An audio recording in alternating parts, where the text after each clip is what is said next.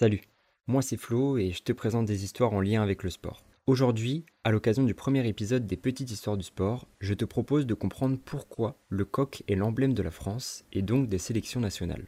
D'un point de vue historique, il faut savoir que tout part d'un jeu de mots. En effet, en latin, coq et gaulois sont tous deux représentés par le mot gallus, un moyen donc de mettre en avant les origines gauloises de la France. Avant même d'être un symbole du sport en France, le coq est avant tout un symbole français. Dès l'Antiquité, on le retrouve notamment sur les pièces de monnaie gauloises. À la Renaissance, on retrouve le coq dans de nombreuses représentations du roi de France. Mais le coq, selon les périodes historiques, a été plus ou moins populaire. Napoléon Ier a par exemple refusé le coq en tant que symbole national.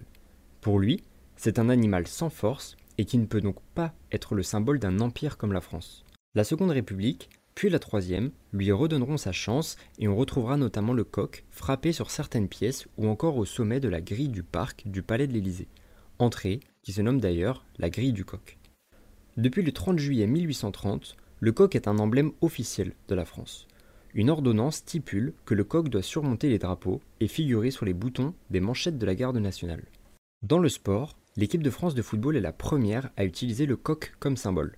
En 1904, l'équipe de France de football est créée et dispute les premiers matchs de son histoire, mais sans le coq. Cinq ans plus tard, en 1909, l'USFSA, l'Union des sociétés françaises de sport athlétique, cède sa mission d'organisation de rencontres internationales au CFI, le Comité français interfédéral. Dans une volonté de se démarquer et d'affirmer sa dimension nationale, le CFI adopte rapidement le coq comme emblème. Cette représentation fait très vite l'unanimité et l'USFSA, qui contrôle alors toujours les autres sports français, adopte également le symbole du coq. En 1919, la Fédération française de football qu'on connaît aujourd'hui succède au CFI et conserve le coq. Bien que celui-ci ait beaucoup évolué, notamment au niveau des couleurs, on le retrouve toujours sur le maillot des joueurs français aujourd'hui. On le retrouve également en tant que symbole de nombreuses autres fédérations, comme le tennis, l'athlétisme, la natation, le rugby ou encore la pétanque. Le coq, en tant que symbole du sport français, incarne plusieurs valeurs essentielles qui ont toujours été chères aux athlètes et aux supporters à travers les générations. Tout d'abord, le coq symbolise la fierté et le courage. Comme le fier coq, qui se tient droit et chante avec assurance au lever du soleil, les athlètes français sont encouragés à faire preuve de fierté dans leurs performances et à aborder les défis sportifs avec détermination et bravoure. Ensuite, le coq représente l'esprit combatif et la détermination, Inspirés par le coq, qui ne recule jamais devant un défi, les sportifs français sont encouragés à faire preuve de ténacité, à persévérer dans l'adversité et à se battre jusqu'au bout pour atteindre leurs objectifs. Quelques anecdotes.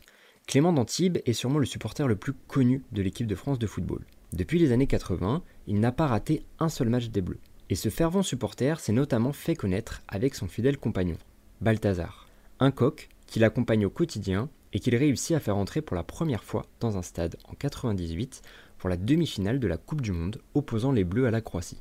Une jolie première pour le coq. L'équipe de France de rugby a également eu son coq de compagnie. En 2003, juste avant le mondial, Joe Mazzo, l'entraîneur du 15, mobilise ses troupes. Dans la vie d'un groupe, chacun a son rôle. Vous êtes 30 à vous lancer dans l'aventure. À chaque match, 8 joueurs resteront dans les tribunes. Je veux que cela ait un comportement semblable à celui de Bernard Diomède lors de la Coupe du Monde de foot en 98. Il a peu joué, mais il a toujours eu un rayonnement positif. Certains joueurs ont alors sollicité un paysan australien pour le prêt d'un coq, très vite renommé Diomède. Chaque soir, un joueur différent était chargé de s'occuper du nouveau membre du groupe. Conclusion, emblème de guerre, symbole politique et aujourd'hui fier représentant du sport français, le coq est ancré dans notre culture. Coluche disait Savez-vous pourquoi les Français ont choisi le coq comme emblème? C'est parce que c'est le seul oiseau qui arrive à chanter les deux pieds dans la merde. Et pour ceux qui préfèrent la poésie, Victor Hugo, lui, disait c'est le coq gaulois qui réveille le monde, et son cri peut promettre à notre nuit profonde l'aube du soleil d'Austerlitz. Merci d'avoir écouté ce premier épisode du podcast Petite Histoire du Sport. N'oubliez pas de vous abonner pour ne pas rater les prochaines sorties. Un petit like si vous avez écouté sur YouTube, ça soutient énormément. Vous pouvez me proposer des sujets qui vous intéressent ou poser vos questions en commentaire par message sur les réseaux. Tout est en description. N'hésitez pas à partager cet épisode avec vos proches et surtout N'oubliez jamais que les histoires sont faites pour être racontées. C'était Flo, merci pour votre écoute.